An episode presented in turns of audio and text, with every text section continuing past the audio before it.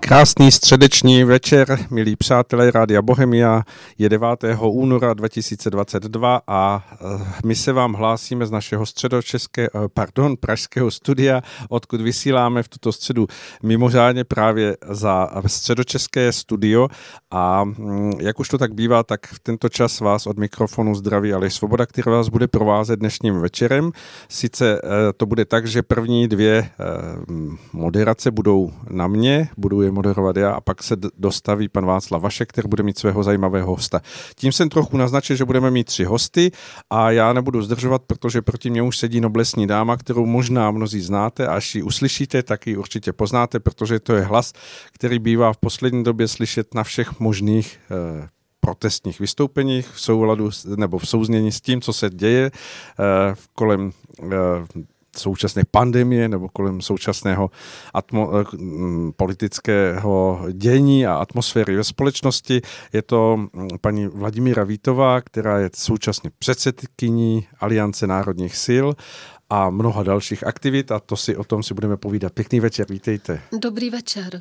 Tak, uh, Já, když jsem si dělal poznámky, které jsem dostal také z části anoncované od Karla Kříže, který vás pozval do našeho studia, tímto ho zdravím na dálku, protože někde leží s nějakým nachlazením, tak doufejme, že se, že se včas uh, dá dohromady. A on mi říkal, že samozřejmě bude velmi zajímavý rozhovor s vámi a když jsem se díval do, tom, do toho, co o vás zjistit, co, co se dá o vás zjistit na nejrůznějších internetových stránkách, tak je toho velmi mnoho a mě zaujalo to, že jste tedy kromě té aktuální předsedkyně Aliance národních sil také studovala obor žurnalistiku a politi- politologii.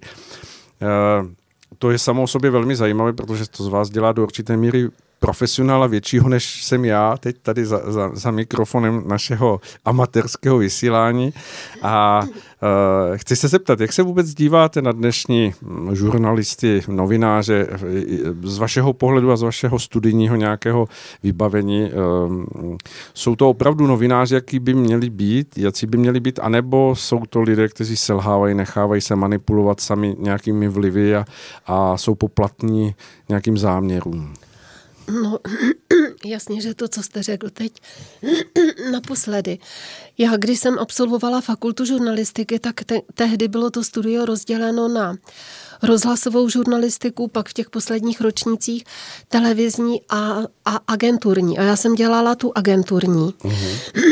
A agentury vlastně dnes úplně absolutně, vždycky to tak bylo, ale teď úplně totálně, ovlivňují celé světové mínění. Protože jsou tři zásadní agentury. Americká A P, budu to uhum. říkat českými písmeny, no, potom britská Reuters a francouzská A F P. A budeme určitě mluvit také o té situaci s covidem. A ve všech těch správních radách těchto tří agentur sedí lidé, kteří sedí i ve správních radách těch farmaceutických firm, třeba hmm. Pfizeru a podobně. Takže kdyby se ta agentura jakékoliv zprávy vycucala z prstu, tak stejně všechny ty ostatní národní agentury, které přebírají zpravodajství z těchto světových tiskových agentur, tak to považují za zjevené slovo boží. A bylo x novinářů ze, ze západu, kteří napsali několik knih o tom, třeba, já si teď nespomenu na jméno, ale týkalo se to války v Angole, jak jen tak seděli u stolu a vymýšleli si, uhum. co by se mohlo stát, takže, nebo co se stalo. Takže ten film Vr- Vrtěti psem, psem je ale... absolutní realita. Uhum. A ještě se to dělá také tak, že třeba nějaký, já nevím, okresní plátek nebo nějaký krajský zpravodaj něco napíše, pak to od něj převezmou další, třeba méně důležité zdroje a pak už to převezme ta velká tisková agentura, která to dá ano, jako, to jako zprávu. Globální ano. zprávu, která oběhne celý svět. No a já si vůbec nejsem jistá, jestli tohodle jsou si vědomi ti součas, současní novináři, protože já mám pocit, že oni hlavně dělají propagandu, nebo to nemám vlastně pocit, to tak je. to taky... A hlavně se hraje na, na emoce. Takže ano. Propaganda spojená s emocemi. Tak jestli se takhle posunul termín a výklad žurnalistiky, ale samozřejmě s tou klasickou to nemá nic společného. Hmm. Berte to teda, že to je faul novinařině, to, co se teď odehrává. No to odehrává. Vůbec není novinařina. Není. To je absolutní manipulace veřejným míněním a v podstatě to je sociální inženýring a e, neuroprogramování. To má hmm. všechny znaky tady těchhletěch, těchhletěch ne věd, ale těchhletěch, jak to říci, hmm. směrů, ale se žurnalistikou to má opravdu pramálo společného. Hmm. Hmm. Jak byste si představovala v dnešní době, aby byli novináři opravdu těmi novináři, kteří se snaží dobrat té, té skutečné no, že podstaty? Třeba dají, že třeba dají slovo i té opozici. Když vezmeme za vzor ten covid, hmm. tak se do médií nedostane absolutně nikdo, kdo má jiný názor. A pokud se do některých médií, jako je třeba C N N Prima, která je americká, nebo někdy Radio Impuls nebo podobně, někdo dostane, tak jsou to v podstatě lidé, kteří mají upustit páru. Oni jako řeknou,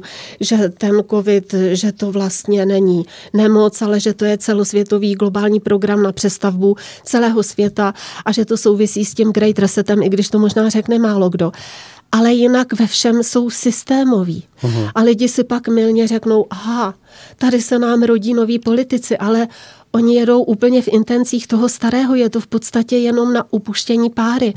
A já teď i v souvislosti s těmi demonstracemi a vlastně s, tou, s tím odporem proti přijetí třeba pandemického zákona a podobně, tak lidi si myslí, že ta mimo parlamentní opozice je jednotná, ale není. A teď jsme teda jednotní v tom, aby to nebylo přijato.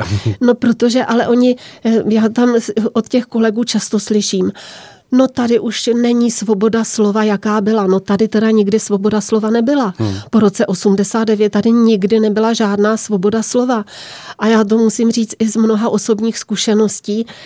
Já jsem kdysi spolupracovala s Hospodářskými novinami a když tady docházelo k, v naší zemi k ekonomické, ne přestavbě, ale k úplnému převratu, tak jsem kdysi sehnala odborníky a chtěla jsem napsat veliký, veliký článek na téma, na téma metody EZOP.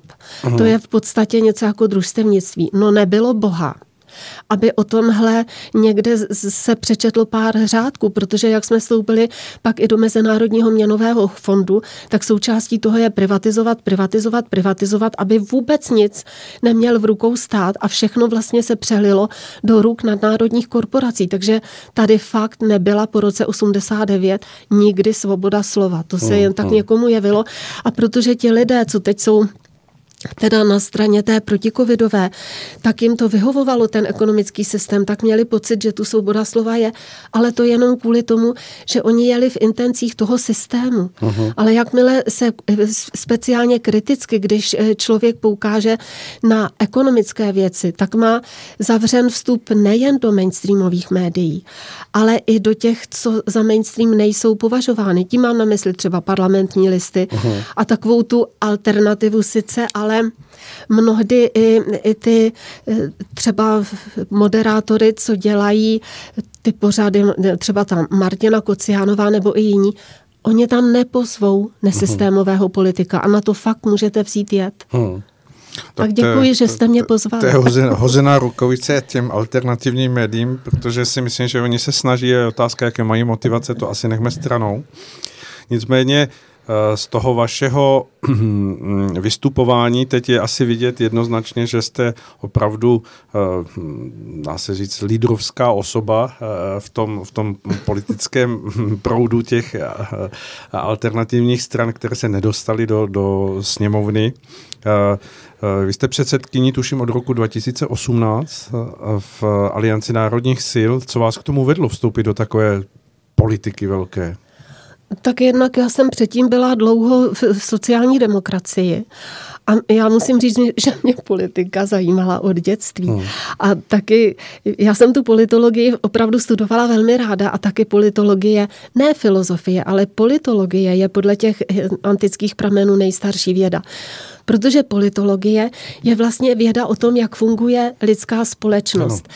A my si myslíme, že funguje náhodně, ale to vůbec není pravda. A ty elity, co s námi manipulují, tak ty to dobře ví, protože ti lidé a ta společnost funguje podstatě podle matematických zákonů.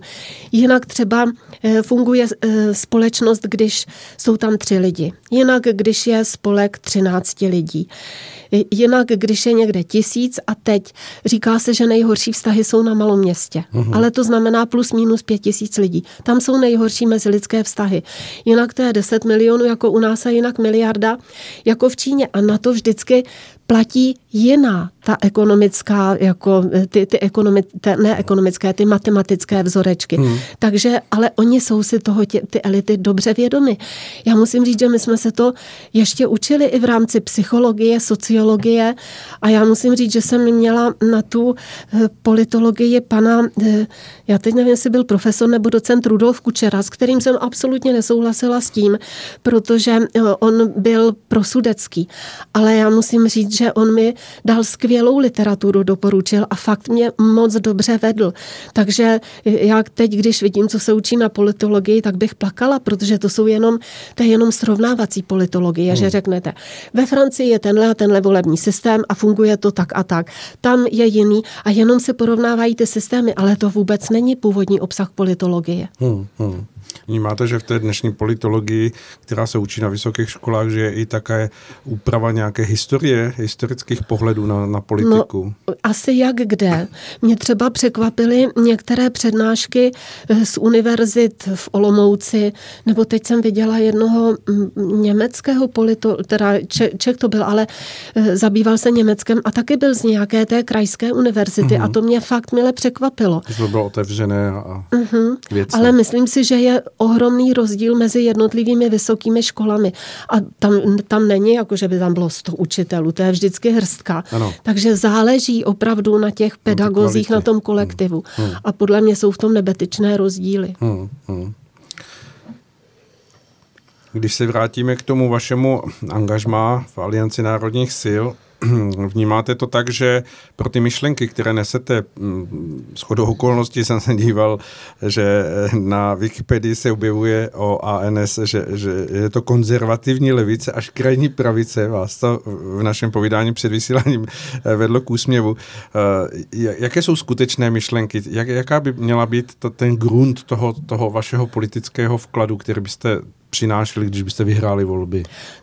Na úvod chci říct, že teď je absolutní, ale záměrný, jako ve všem zmatek v tom, co je levice a co je pravice. Ano, ano, je to guláš. A, ale záměrně, hmm. protože úplně ten nejzákladnější rozdíl je v tom, že levice chce, aby ty výrobní prostředky, zdroje, jako je voda, nerostné suroviny, energetika, infrastruktura, aby to bylo v rukou státu, protože to je prospěšné pro společnost jako celek. A pravice chce, aby bylo všechno privatizováno, aby to bylo v soukromých rukou. A když se mluví o soukromých rukou, tak to neznamená jenom, že někdo, nějaká rodina má obchod, ale soukromé ruce jsou i nadnárodní korporace.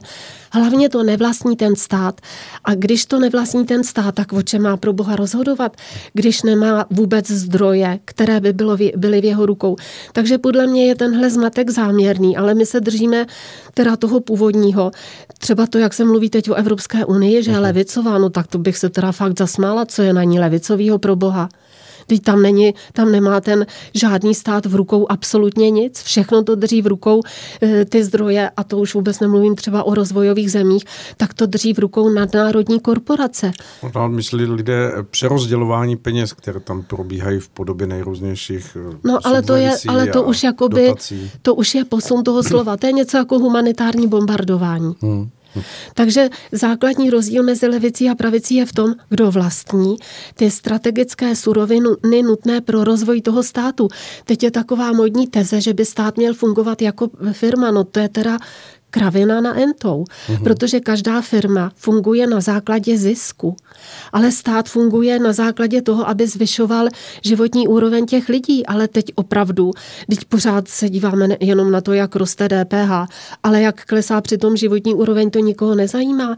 Takže tady je úplně posun a podle mě se to vykládá záměrně tak špatně a lidi, protože nemají čas se tomu věnovat a studovat, tak přijímají tu terminologii, která zní z těch sdělovacích prostředků, ale je tady úplně jako špatně pochopená role státu, který se opravdu přirovnává k firmě a to nemůže v životě fungovat pro dobro lidí. To teda fakt ani omylem. No těžko, protože ve firmě nemáte prostor pro školství, nemáte tam sociální zázemí pro lidi v důchodovém věku, je to samozřejmě úplně jinak postavené, společensky nastavení. No a můžu něco, když jste no, zmínil to školství, třeba když se podíváte na programy jednotlivých politických stran a teď bych vzala za vzor to, co se chystá Karel Janeček, ten asi vytvoří stranu z té platformy Tohle jsme my, tak když se podíváte na školství, tak přece ve školství a ve vzdělávání vždycky ta strana by měla říct, za jaký statek to považuje, jestli za soukromý nebo celospolečenský. Aha. A my teda máme v programu, možná to tam má K S Č M, ale nejsem si jistá, my máme v programu, že vzdělávání je celospolečenský statek, protože to je, aby byli ti lidé vzdělaní, je důležité pro ten stát jako celek. No, to to znamená, že školství má být bezplatné, ale ne, že tady budeme financovat to, co je teď každého studenta, který umí trochu blbě česky, anebo anglicky. To jsme tady jako vychováváme zadarmo lidi, kteří pak odejdou. Zatímco na západě se na to berou hypotéky a splácí to ti studenti, pak lidé dospělí celý život.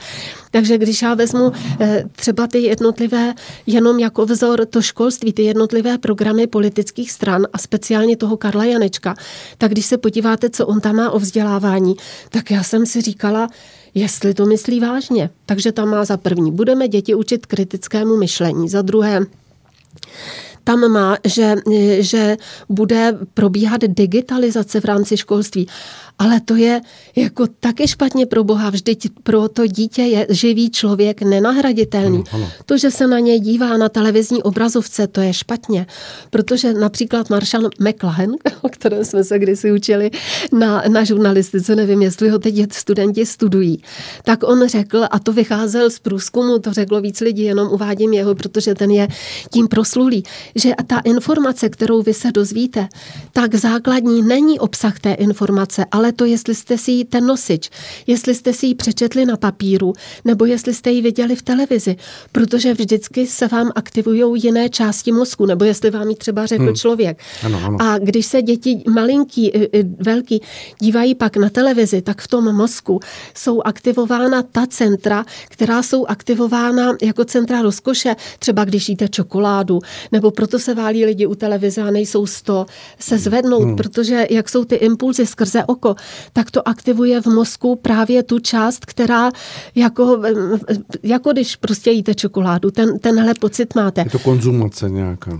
A ještě, ještě jako dobrý pocit a že nemusíte nic dělat. Ale to samé, když se ty děti učí v distanční výuce z těch počítačů, to je úplně to samé. Proto je absolutně nenahraditelný ten lidský učitel. A proto třeba mám velké výhrady k tomu, co má programu Karel Janeček. Ale to jsem dávala jako příklad. To samé je třeba, já nevím, se zdravotnictvím nebo se sociálními otázkami a podobně. Nemůže být všechno na bázi zisku. Hmm. Když se vrátíme k Alianci národní A N S, tak vy jste mi trošičku utekla z toho, z toho vymezení. Fakt, jste, jste, my ta, jsme levicoví. Levi, levicoví. Jsme levicově tak. konzervativní a to spatřujeme v tom, že ten konzervatismus, že prostě přece je proti přírodě, aby se někdo v dětství vybíral pohlaví. Hmm. A pak se zase říkal, no tak už mě to nebaví být tím chlapečkem, tak budu zase slečnou. Takže v tomhletom smyslu, aby se ctily ty přírodní zákony, protože něco je dáno a jestliže třeba Istanbulská úmluva nebo ta L G B problematika, jestliže ti lidé hovoří o tom, že pohlaví je sociální konstrukt, no tak snad by asi měli být v bohnicích, ne? Hmm, hmm. Jak, je to, jak si vysvětlujete to, že vás tedy označuje někdo jako krajní pravici? Je to spíš o tím, tom, že se hlásíte k národu nebo jako k, k nějakým jo. národním myšlenkám? Podle mě určitě, právě proto jsem zmínila ten zmatek. Hmm. Takže tam máme jako krajní pravice. Já nevím, co považuje vlastně ten mainstream za pravici. To by hmm. mě fakt zajímalo. A tak ona je to taková slušivá nálepka, že když se někomu nalepí, tak už to tak jako vytváří ten, ten předpoklad toho, ale všichni že jsou pravičáci jak blázen. Vždyť O D S je pravice, Topka je pravice. Tak jako Divím se, že pro nás má být hanlivé pravice, když podle mě to všichni považují za lichotku a každý o sobě říká, já jsem pravicový politik a to je zajímavý. Když pak s ním hovoříte o těch věcech, tak zjistíte, že ti lidé mnohdy jsou levicoví, akorát o tom neví a myslí si, jako, že jsou ta pravice, takže v tom je teď neuvěřitelný zmatek, jako třeba v ekonomice v pojmech, v sociologii v pojmech a jak říkám, je to záměrně, aby se lidi nerozuměli, je to vlastně druhé zmatení jazyků po Babylonu. Je to, je to takto zmateně, všude vy jste tady zmínila i ty pohlaví.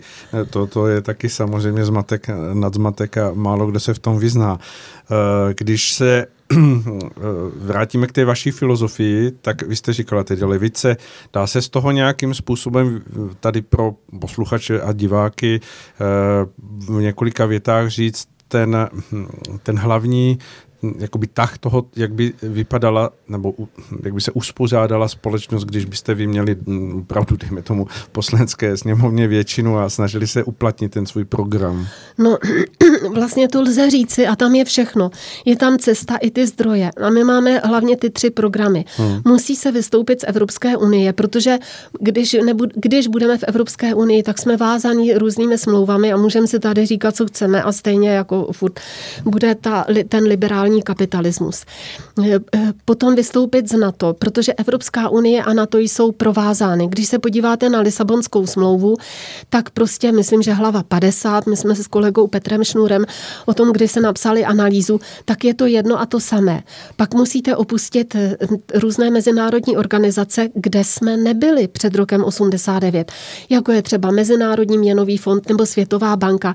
Musí se odstoupit od agend, jako je Agenda dvacet jedna, Agenda dvacet třicet, které dělají to, že každý stát, každé ministerstvo, každý kraj, každá obec si implementuje nebo zavádí takzvaný program trvale udržitelného rozvoje a jeho podstata je ta. A to se právě stalo, když byla přijata ta Agenda dvacet jedna v Rio de Janeiru, myslím devadesát, v roce devadesát tři nebo čtyři, že tam byly na jednu roveň postaveni hlavy států. Buď tam byli premiéři nebo prezidenti, protože v každé zemi je trochu je to jiné to dělení moci. A ty měli úplně stejnou váhu. Bylo jich tam, já teď nevím kolik, možná sto dvacet, jako neziskovky, ale těch tam bylo tři tisíce. Hmm. Takže pokud se neodstoupí od těchto agent a neřekne se, že jsou ty smlouvy anulovány, nebo od, třeba od smlouvy O S N, která se jmenuje Migrace k náhradě původního obyvatelstva, tak se prostě tady nic nezmůže. Takže my tam máme tyhle ty věci a pak je samozřejmě zásadní, aby ten stát měl v ruce to, co jsem říkala ze začátku, ty zdroje, tedy vodu, nerostné suroviny, infrastrukturu, energetiku, aby o nás nerozhodovali jako ty národní ano, korporace. Ano. I teď ten Čes, kolik tam má? čtyřicet devět procent hmm, nebo padesát jedna procent? Myslím, nějak, no a pak se stane to, že my prodáváme levně energii do Německa a sedmkrát nebo kolikrát dráží kupujeme, no tak jako to přece nemá logiku.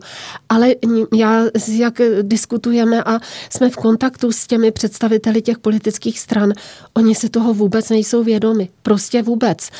Tam vlastně všichni většinou chtějí setrvat v tom stávajícím systému, pouze si myslí, že když tam někdo nakráčí celý v bílém a nebude korupčník, že to bude fungovat. No nebude. Hmm. A to ještě chci říct, já jsem dělala dlouho ve státní správě na Ministerstvu práce a sociálních věcí, evropské fondy i na úřadu vlády. A byla jsem třeba na Ministerstvu školství, ještě když byly programy FÁRE. To je absolutní přelévání našich peněz do kapes nadnárodních korporací. Uhum. Prostě to tak jednoznačně je. Nejen, že tu Evropskou unii financujeme. A to si představte, my tam pošleme peníze, ty pak má dlouho a jedna americká banka, asi dva nebo tři roky, pak se něco pošle do té Evropské unie, oni pak jako zhodnotí, co jsme splnili nebo nesplnili, jako nám něco půjčili, ale tady ještě vůbec ani není zájem na tom, aby všechny ty programy byly provedeny. Proto je jedna výzva, druhá výzva, tisící výzva. Protože ta pravidla jsou nastavená tak, třeba ve stavebnictví, že to ani nemůžete zrealizovat hmm. ten projekt. Takže my jsme tady absolutní krmelec. A proto já vůbec nechápu, jak někdo říká, bože, co bychom dělali, kdybychom byli bez té Evropské unie. No nebyli bychom tak vydíratelní, pro boha. když to zjednoduším pro posluchače, tak je to asi tak, že se tady odtud odvedou peníze kamsi, pak se na ně čeká, zažádá se projektem, no a ve výsledku, když se to z více jak poloviny zafinancuje, tak se může nakonec z dotací udělat nějaká cyklostezka, je to tak? Přesně. A ještě máte, musíte to tezaurovat deset let. Pak komukoliv na finančním úřadu rupne v bedně, když vás nebude mít rád. Tak za těch deset let, kdy už dávno nic neexistuje, nic není, tak vlastně vy jste pořád rukojmím toho, že můžete skončit ve vězení. A navíc, když se schvalují ty jednotlivé programy na, na každý ten rok, byla jsem opravdu v monitorovacích výborech několika ministerstev. Tam se nemůže ten stát říct, co chce. To se jenom nám tak říká. Když se náhodou i v těchto zbědovaných podmínkách ten stát řekne, co chce, tak ten, ta Evropská unie to neschválí. Hmm. Takže další kolo jednání, další kolo, další kolo a mezi tím uniká čas. A teď ježiši, musíme, máme termín, kdy se to musí schválit, takže jako je to absolutní plýtvání penězma, lidskou energií i invencí. A ještě, když jste se ptal na ten náš program, tak co se týče té stránky ekonomické, tak přece fakt není možný, aby tady bylo všechno privatizovaný. Ostatně pod termínem etatizace, což je zestátňování, hmm. se častokrát na západ od našich hranic, jako to, to, to se děje běžně, tady se toho každý bojí jak čet kříže a říká rok čtyřicet osm. No, ale rok čtyřicet osm byl poválečný. A když se podíváte, jak se privatizo, teda privatizovalo, zestátňovalo třeba ve Francii nebo v Anglii do roku padesát tři. Takže to jsou informace, o kterých vůbec není zájem. A třeba mainstream, ten absolutně nemá zájem, aby tady zazněli. Takže v každém tom státu přece musí být to, co je důležité pro všechny ty lidi, což jsem tady zmínila už během dneška, včetně i třeba toho zdravotnictví a školství, tak to musí být ve státních rukou. A pak úplně nejefektivnější způsob hospodaření je družstevní.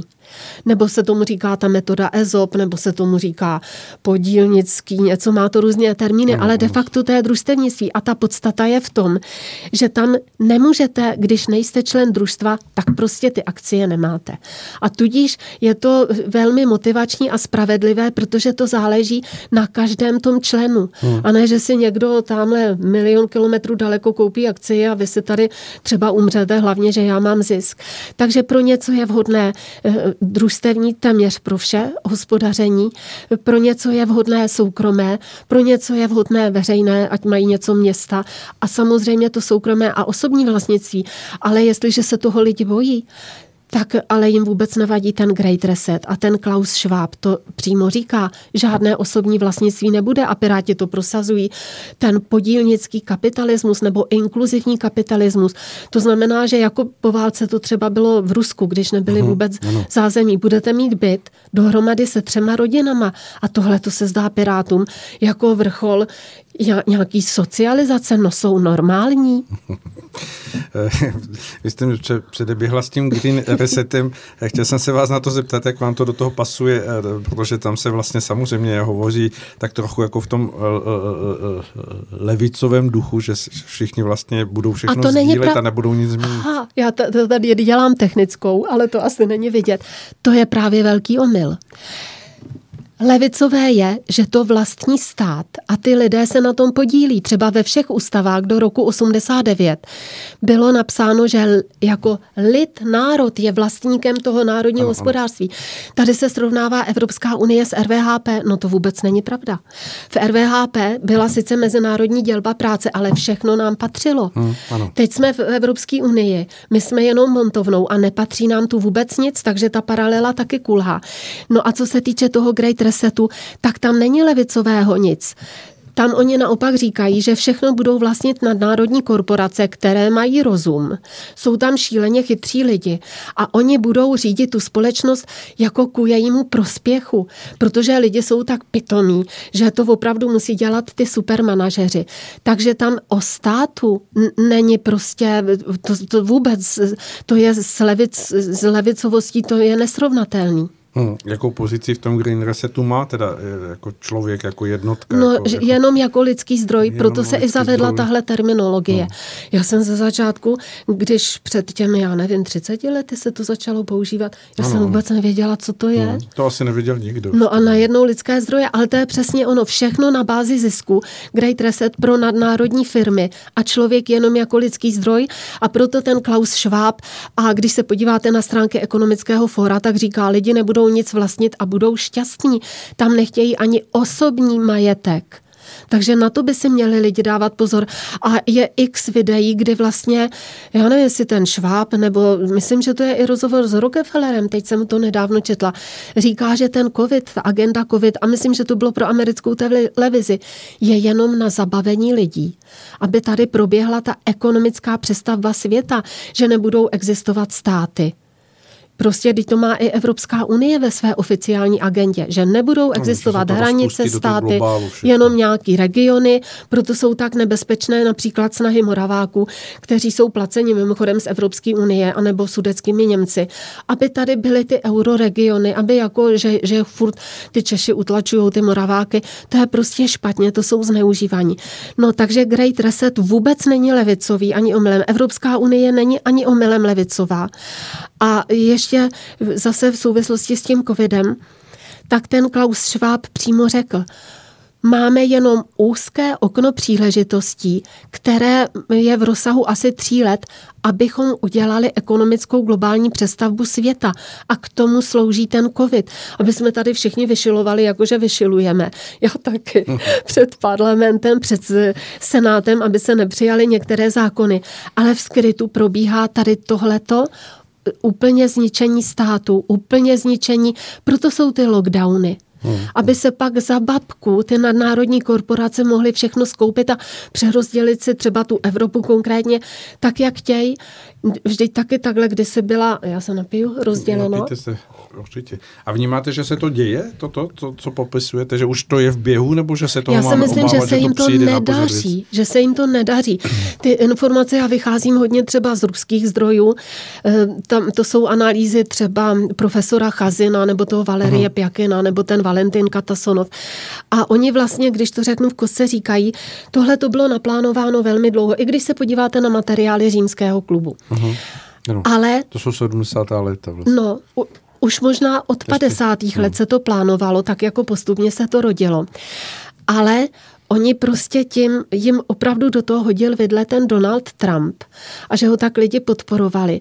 A oni to, co měli připraveno do budoucnosti, tak aby ho sejmuli, tak ten covid využili proti němu a to je zásadní trhlina v tom jejich programu, protože jim se ještě nepodařili upevnit všechny ty pilíře a ne, jako počítali s tím odporem lidí, ale ne s tak velikým. Uhum. A jak říkám, oni sami říkají, že na to mají jenom tři roky a když se jim to nepodaří, takže se jim to nepodaří. A ještě ten Klaus Schwab říká, jestliže se k tomu nepřipojí všechny mocnosti, tak se to globálně nezdaří. A prostě Vladimír Putin se k tomu nepřipojil a ta Čína, jako vypadá to strašidelně i teď na těch olympijských hrách, jak je všechno automatizované, jak tam blbnou v těch oblecích, chodí jim to ze stropu, se podává jídlo. Ale já, pokud, já tam mám i několik kolegů, co tam pracují a to je hlavně jako v té severní části Číny, ty sociální kredity a tak je to jakoby pilotní program, ale ne Číny. Uhum. Ale toho, jak se říká, globálního prediktora, ještě bych pak řekla něco k tomu slovu prediktor, globální, protože oni se přesouvají z toho západu, že se rozpadají, to je jasné, ty Spojené státy americké, tam to jde všechno do kytek, i infrastruktura, silnice, všechno, přehrady se tam rozpadá, není tam výrobní kapacita, tak oni se přesouvali do Číny. Uhum. Ano, ano. Ale ne do celé, to zase celou Čínu nezvládnou a teď je vidět, že prostě ten Xi Jinping, nebo nevím přesně, jestli říkám to jeho jméno, a Vladimír Putin, jo, to já to určitě zase řeknu špatně. Takže s nima tu hru nehrají. Ta, a v tom je naše naděje. Akorát se musíme pořád cukat v rámci té Evropské unie, aby speciálně nás to nesemlelo. Hmm, hmm.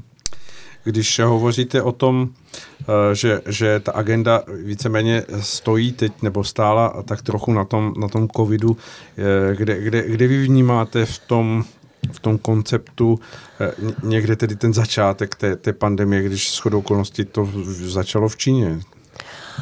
No, já jsem, my jsme, když jsme měli předvolební vizitky, jako když byly volby, tak nejen, že jsme neměli absolutně přístup do médií, ale i ten minimální, který jsme měli třeba do rozhlasu natočit třicetisekundové vizitky, tak nám je vyškrtali na deset sekund, protože jsme tam říkali, uh-huh. tu pandemii vůbec nevyhlásila Světová zdravotnická organizace, ale Světové ekonomické fórum. Uhum. Já jsem tam dávala, když jsem dávala stížnost na radu Českého rozhlasu i televize, jakože to je úplně pasé, protože víte, jak argumentovali, že oni nemůžou zasáhnout, protože to v éteru nezaznělo. Uhum. Tak to je zajímavé argument, jako novinářky teda. No, takže tam opravdu byly odkazy přímo na ty zdroje. Ostatně teď Světová zdravotnická organizace řekla, že oni to nikdy neřekli. Řekl to jedině Tedros na tiskovce a řekl to zhruba těmito slovy, že se zdá, že jako se ve světě odehráje pandemie. Změnili slovo pandemie podle toho, té současné no, definice. Limity, a, a ani to ne. Tam nejsou žádná čísla, tam je, že to je na všech kontinentech. To znamená, že pandemie je angína, pandemie je žloutenka, pandemie je tubera, pandemie je všechno. Změnil se termín vakcíny a, a ta Světová zdravotnická organizace se toho teď zřekla. Takže já, já, víte, já nevím, jestli to vzniklo v Číně. Ostatně možná to tam i vzniklo, ale v amerických firmách farmaceutických. Hmm, hmm. Když se podíváme na to vaše angažmá v Alianci národních sil, já vás znám jak z České konference tady v našem vystoupení na podzim, znám vás i z mnohých těch vašich vystoupení na demonstracích, vždycky, vždycky vás vnímám jako dámu vel, velmi dobře připravenou, koneckonců to ty tady dokazujete v přímém přenosu, že ten váš rozsah znalosti je opravdu velký.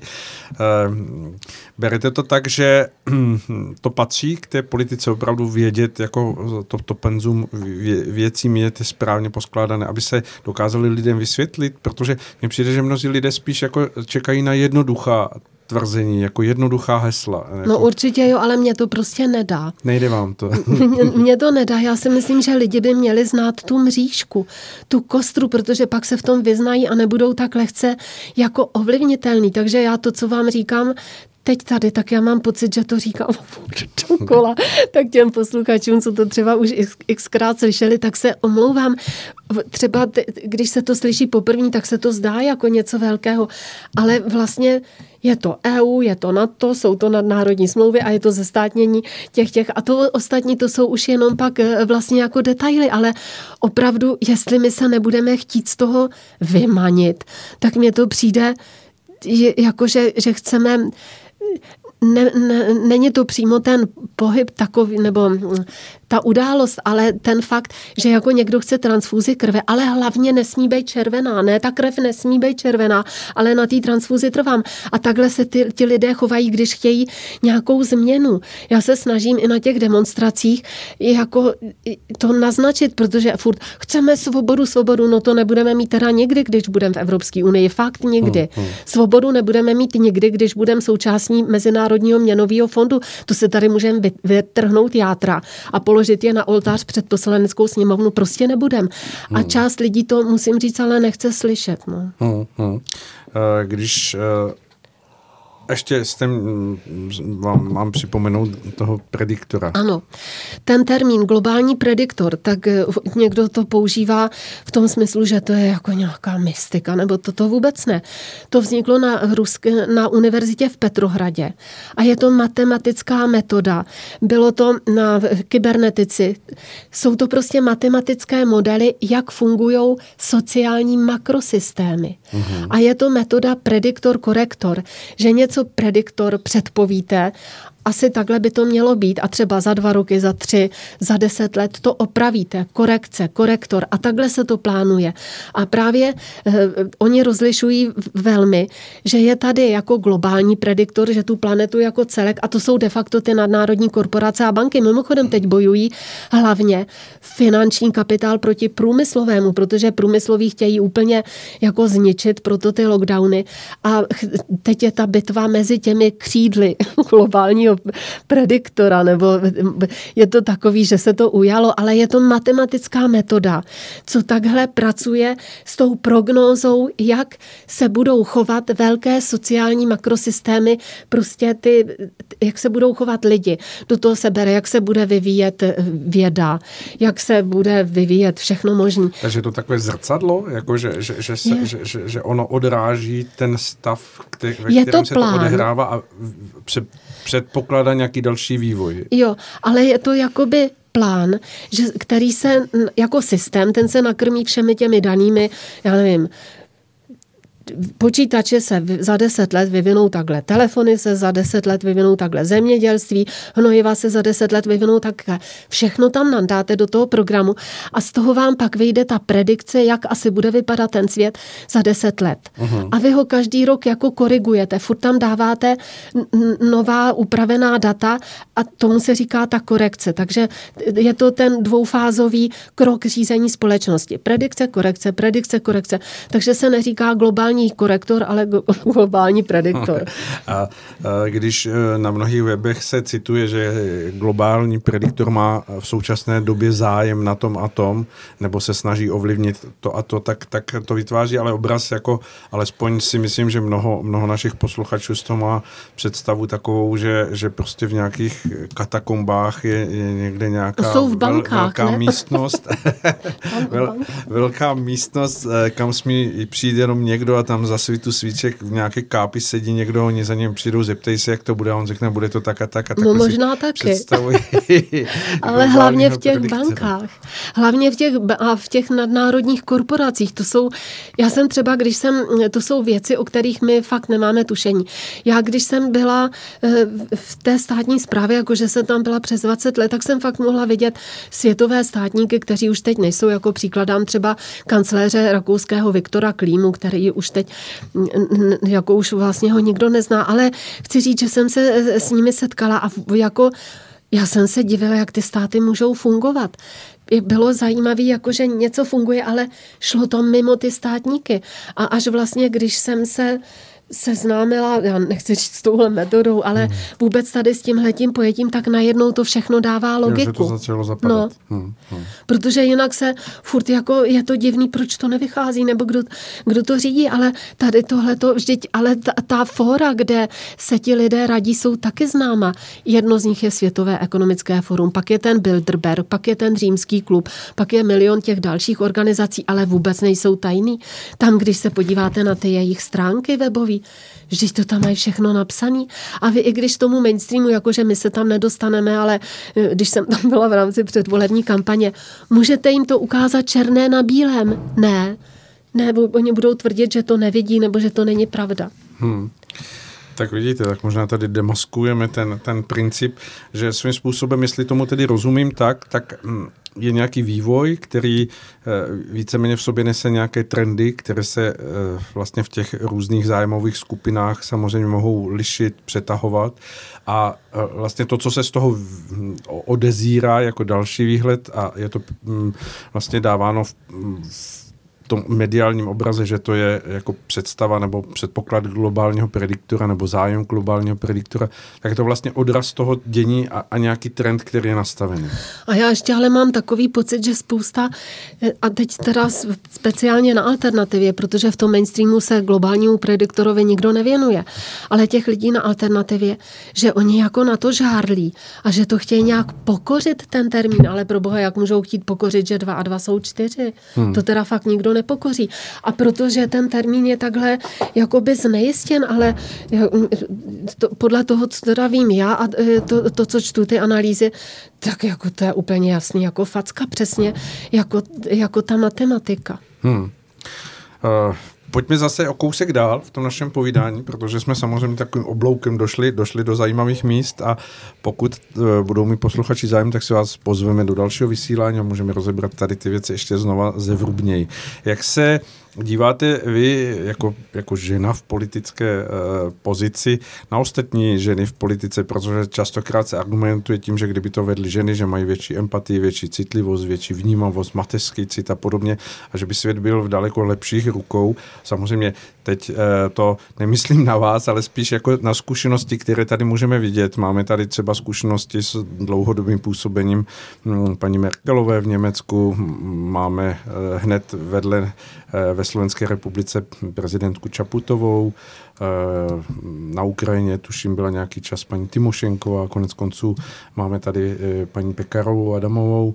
Jak, jak vnímáte to působení těch žen? Splňují tu představu a, a, a vy se s tím stotožníte, nebo to vnímáte, že, že, že je to do určité míry iluze, že, že to vedení jako ženami jako přinese nějakou jinou kvalitu, ale že ve výsledku, když tam jsou, že to je vlastně stejná racionalita, stejné zájmy, stejné vlivy, tak jako, jako kdyby tam seděli muži? No určitě ne, protože každý myslí jinak, ale jak už je teď všechno pokaženo, tak to je velký problém toho feminismu. A já vycházím ze slov Goldy Majerové, která kdysi řekla, ta byla velmi proti, že ženy nemají chtít právo na rovnost, ale na odlišnost. Mm. A v tom je ten kámen úrazu. Mm. Že oni se snaží, teď my se vám nikdy nevyrovnáme. No oni zase vám. No jasně, každý má tu svoji přirozenou ně, nějaký ten raison d'être, kde má působit. No a teď v tom je takovej maglajs, že podle mě je úplně jedno, jestli tam je Angela Merkelová nebo teď ten Scholz, nebo jak se jmenuje, teď je to Fuk. Hmm. A čili prostě ta mašina jede dál a ten, jasně, ty lidé tam proto... jenom nastoupí a, a pod vlivem toho, co, co nějakým způsobem je v tom trendu, jak jsme zmiňovali, tak, tak se jede dál. No a ještě k tomu trendu, prostě my jsme si to ani neuvědomovali, ale globálně, když vám to řeknu, tak to třeba tak bude. Už ten svět byl rozdělen, dám příklad. U S A mělo roli světového četníka, Afrika totální kolodie, jenom na rabování. Třeba Španělsko lázně, Francie móda, takhle byl ten svět rozdělen. A teď je taky. My jsme v Evropě absolutní montovna. Hmm. Takže to jakoby není žádná novinka, akorát v souvislosti se zákonem času, s kterým pracuje taky ta teorie toho globálního prediktora. Teď, jak máme k dispozici v takovém rychlém sledu ty informace, tak my to najednou můžeme vidět. My najednou můžeme vidět ten les, hmm. když to, když ještě nebyly ano, ano. ty informační teo- ty, ty, ty technologie, tak jsme se potáceli mezi těmi stromy, takže to je naše výhoda a jejich nevýhoda. Hmm. Jenže oni tím, jak nás chtěli zotročit a zpracovat, teď to řeknu velmi tak laicky, tak nám zase museli dát ty telefony, aby nás mohli hlídat a jako všechno má, je, má, je dvousečná zbraň, hmm. tak tohle to je naše ohromná výhoda, že my teď už ty procesy vidíme a když nechceme, tak nás nemusí opít rohlíkem. No, když nechceme. Ano. Když se vrátím k té vaší úloze jako ženy v čele té politické strany. Jaký je tedy váš vzor? Je to spíš Margaret, Margaret Thatcherová, nebo kdo, kdo by to byl? Nebo i mimo politiku můžete říct historickou osobnost. S kým se nejvíc stotožňujete? Já nevím, s císařovnou Teodorou. To se dělám legrace. Víte co, já jsem dělala několik mezinárodních mírových konferencí v rámci Českého mírového fóra a tam jsme spolupracovali se společností Berty Suttnerové. A Berta Suttnerová například byla první nositelka Nobelovy ceny míru, myslím, že v roce devatenáct set. Protože napsala knihu Ozbrojte, odzbrojte, nebo zbraně dolů. Waffenlieder se to, myslím, jmenuje ten originál a, a snažila se v rámci té první, aby nebylo prostě to, to, ta první světová válka. Hmm. A vlastně na těch konferencích vždycky byla, nebo několikrát, dokonce to byly konference i v Senátu, tak tam byla paní, to je doktorka práv Cora Weiss, ona je Američanka, je předsedkyní Hákského epílu pro mír, což je i organizace v rámci O S N, ta byla čtyřikrát navržena na Nobelovu cenu míru. A zajímavost, ona říkala, že třeba v Americe byly milionové demonstrace proti válce v Iráku. Slyšeli jste to někdy? Ne, ne. Přesně. Takže možná, kdyby se tyhle ty ženy, o nich se neuslyší v naší televizi, ale to se mi zdá, že ty dělali něco smysluplného. Hmm, hmm. Že prostě něco dělali, ale tím, že to nebylo v těch, v těch konsekvencích toho těch zájmů, tak prostě ani nebyli vidět. Prostě společnost o nich častokrát ani neví, ale udělali kus velké práce. Ano. Hmm. Takže tak se stotožňujete. Udělal kus velké práce a, a přinést tady české země. No ale dobrý by bylo, země. Kdyby to bylo vidět, protože jinak o tom lidi neví. Já vycházím z, třeba z volební kampaně naší. My jsme opravdu měli strašně málo hlasů, ale nemyslím si, byl by byly manipulované, ale dá se manipulovat jenom do čtyři procenta.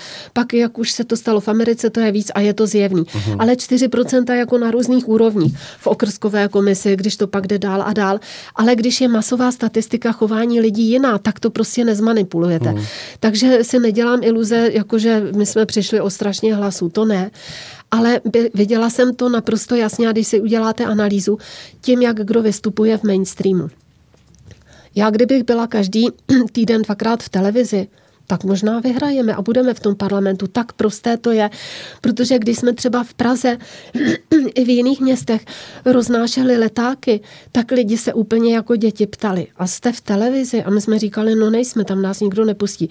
A oni řekli, no tak to vás volit nebudu. Jenom otázka, jestli jsme v televizi. Hmm. Já jsem prvně myslela, že si ty lidi dělají legraci, ale když to pak zaznělo xkrát, tak jsem pochopila, že tak prostě uvažujou. No. Hmm. Tak to je to zažité, že, že v televizi a v rádiu se říká pravda, takže tam, kdo je, tak je samozřejmě ten, ten na tom správném místě je viditelný. Vlastně i ta opozice, i když jste nepřítel, tak vás verifikuje jen ta televize a ten rozhlas. Hmm. Jako absolutně totálně. To tak je, přesto nejede vlak. I kdybyste, to byl nějaký ten kreslený vtip, že, že tady byl Ježíš a oni mu říkali, no ty seš úplně nemožný, jako levicovej, úplně, no prostě úplně úplně ho znectili, protože ten by vůbec neobstál v těch m- médiích. No. No, ten by byl na, na, té, na té krajině pronásledované alternativy asi nejdál. Toho, co jste tu vyjmenovala za, za vaši Alianci národních sil, ty cíle jsou veliké, vystoupit z těch všech organizací. Dokážete si to vůbec představit? Je to reálné? Jako dalo by se to za těch stávajících podmínek toho nastavení systému? A to vám řeknu. A kdyby se každá kapka rozhodla, že nespadne, tak nikdy nezaprší. To jo, ale, no, ale každá politic, každá no. politic, no tak my jsme neuspěli, to znamená, že to lidé nechtějí. Ale my pořád to říkáme, stejně jiná cesta není. Hmm. Protože musí to aspoň ta politická strana deklarovat. A když se podíváte na tu Lisabonskou smlouvu nebo smlouvu o Evropské unii, já teď nevím, ono se tam posunul ten článek, ale jeden ten článek, myslím padesát, to jsem říkala, že je spojený s tím NATO, no teď nevím hmm. přesně. Tam vůbec není dáno, jakože by muselo být referendum. Navíc ani ten zákon, ani ústava neumožňuje referendum o vystoupení z E U. Tak nevím, proč o tom někteří politici hovoří, protože to musí dobře vědět. Protože se nesmí být referendum o podstatných náležitostech. A podstatná náležitost je, že jsme v Evropské unii. No a ta, takže aspoň, aby to ty politické strany řekly a začaly se dít ty kroky, nebo já nevím, co pak jsme masochisti, že si to necháme všechno líbit od té Evropské unie, jako, jako jaký to má pro nás přínos. Už kdyby jsme tam neplatili to, co tam platíme, tak by u nás zůstalo daleko víc peněz. Hmm. A pro mnoho lidí ten mediální obraz ta, toho zapojení do Evropské unie, potažmo teď v NATO, v, té, v tom takovém tom rozbouřeném mediálním poli ve vztahu Ukrajiny s Ruskem, mnoho lidí jako hledá jakési útočiště a tam je vytvořený pro ně dojem, samozřejmě zjednodušeně to, že pokud jsme v těchto organizacích, tak máme takové ty silné kamarády, kteří se za nás postaví. Jo, silné jako, kamarády, kteří z nás udělají bitevní pole. No, no.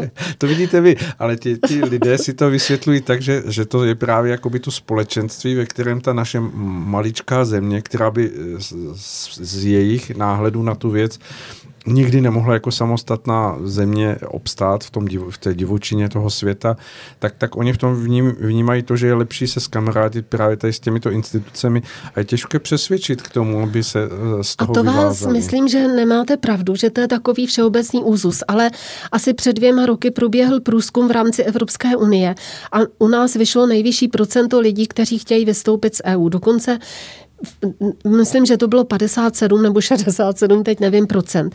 Pak jednou televize Nova udělala takový průzkum, pak to okamžitě stáhla. Náš pan kolega, který teda zemřel, takže ten screen nemáme, taky většina lidí chce vystoupit z E U. Takže to, tohle ne, není pravda, že by většina chtěla setrvat. Pak jste hovořil o té maličké zemi, tak my teda fakt nejsme maličký. No, maličký nejsme, je, ale taky, taky se to je ten jako narrativ, ano. Že se bude furt říkat, a my jsme slabí, a my jsme bezvýznamní. Tak se podívejte, kolik lidí má Rakousko, kolik lidí má Dánsko, kolik lidí, no přesně, no. Anebo rozlohu, tak jako my fakt teda ne, nejsme malí. Pak tady mám ještě jednu poznámku, musím si vzít brýle. A to po sobě ani nepřečtu. Tak to je všechno. Nevadí, tak pojďme dál, protože mám na vás tady na závěr, protože už se blížíme, uteklo to s vámi jako voda, jako to byl fofr, takže věřím tomu, že i posluchači určitě budou chtít, aby jsme pokračovali v nějakém dalším vysílání, uvidíme, domluvíme se. Vy jste se stali spoluiniciátory, nebo doufám, že to neříkám špatně, možná i přímo iniciátory petice za zrušení pandemického zákona. Jsou tam podepsaní lékaři a mnoho osobností. Jak se to s tím vyvíjí? Tam se sebralo tuším víc jak sto tisíc podpisů velice rychle. A co teď s tím dál? My jsme to předali petičnímu výboru. Tam petiční výbor o tom bude jednat osmého března. Já jsem tu petici poslala i, i taky všem předsedům, nebo ne všem před, předsedům všech výborů, ale zdravotního výboru, ústavně právního výboru ve sněmovně a toho petičního, s ním tedy jednáme. A pak také ústavně právního výboru v Senátu. Dneska jsem byla informována, že ten projednával tu pet- ten zákon pandemický a že ho odmítl. Hmm. Nevím, jestli, jako proč o něm jednal ústavně právní a nejednal ten zdravotní, tam je to ale spojený, tam je jak zdravotní pro kulturu a podobně. Takže to vypadá dobře, no tak teď e, uvidíme, jak to dopadne v plénu v Senátu a pak se to teda možná buď vrátí nebo nevrátí do sněmovny. Ale já chci říct, že tenhle ten parlament je jiný než ten předcházející. Ten byl jednolitý a přesto neprojel vlak, ale já musím říct, že nemáme zkušenosti s některými dokonce vládními poslanci. Oni nejsou jako jeden muž. Mm, tam je, ho, no právě. A to bych chtěla apelovat na posluchače, protože tam nejsou ty hradby jako neprůstřelní. Tam je spousta lidí, co mm. má rozum. A vlastně nám je nakloněna. Ale problém je, já si myslím teda, že největší, největší nejhorší jsou poslanci, ano, protože oni měli šanci to zvrátit a věděli to a neudělali to. Ale tak každá vláda, to je direktiva z Evropského parlamentu, ten pandemický zákon. Mimochodem je podle vzoru německého pandemického mm. zákona. Třeba se to tam jmenuje jinak, ale ta, podstatna, ta podstata je stejná. Ta podstata je špatná. My jsme proti tomu, ale mě fakt mrzí, že spousta těch lidí, co chtějí, aby ten zákon byl zrušen, z těch politických různých stran, tak ale nechtějí slyšet, čeho je to součást. No. Oni si jenom myslí, že tam sedí, teď vůbec to tak nemyslím, jenom to řeknu, že tam sedí jako zmetci ve vládě a kdyby tam seděli oni, dobráci, takže by to bylo jinak. No nebylo. Hmm. A to právě mě mrzí, že, že se vůbec nehovoří o O, o těch hybatelích toho všeho. Mně přijde, že tady každý, nebo ne každý to ne, ale že spousta lidí chce, aby měli tu zahrádku bez plevele, ale nikdy nevytrhnou ty kořeny. Hmm. Furt tam škubou jenom ty lupeny, no tak to tam budou mít teda pořád. No. Přesně. Hmm. Hmm. Hmm. No a co byste tedy vyzvala teď, k čemu posluchače, když nás slyší, jak se to vyvíjí, že se to nějakým způsobem posouvá, ale není to úplně zázračný posun vpřed. Co, co mohou udělat posluchači? Jak se mohou do toho zapojit, podpořit to, nebo co pro to může udělat jednotlivý člověk? Prostě oslovovat ty senátory, ale rychle. Fakt mailem, dopisem, chodit do těch senátorských kanceláří a to samé u poslanců. Mimochodem, ti poslanci se snažili ti vládní ten zákon vykuchat. Uh-huh. Částečně se jim to podařilo, ale zase jim v tom nikdo nepomohl, protože tam jako bylo buď zrušit, no ale to oni prostě nemůžou udělat právě, protože oni vlastně nelžou, protože oni šli do voleb s tím, že budou prosazovat tu evropskou politiku a to dělají, takže svým způsobem jsou čestní. Hmm. Ale nečestní jsou ti, teď mám na mysli třeba některý jiný poslance, co jako šli do voleb s něčím jiným a teď jako tam vykřikujou. Takže například i K S Č M, to dám jako příklad, jak se my, co jsme v tom protikovidovém táboře, jsme se na ně velmi zlobili, že vždycky s tou vládou souhlasili ano, ano. v těch opatřeních.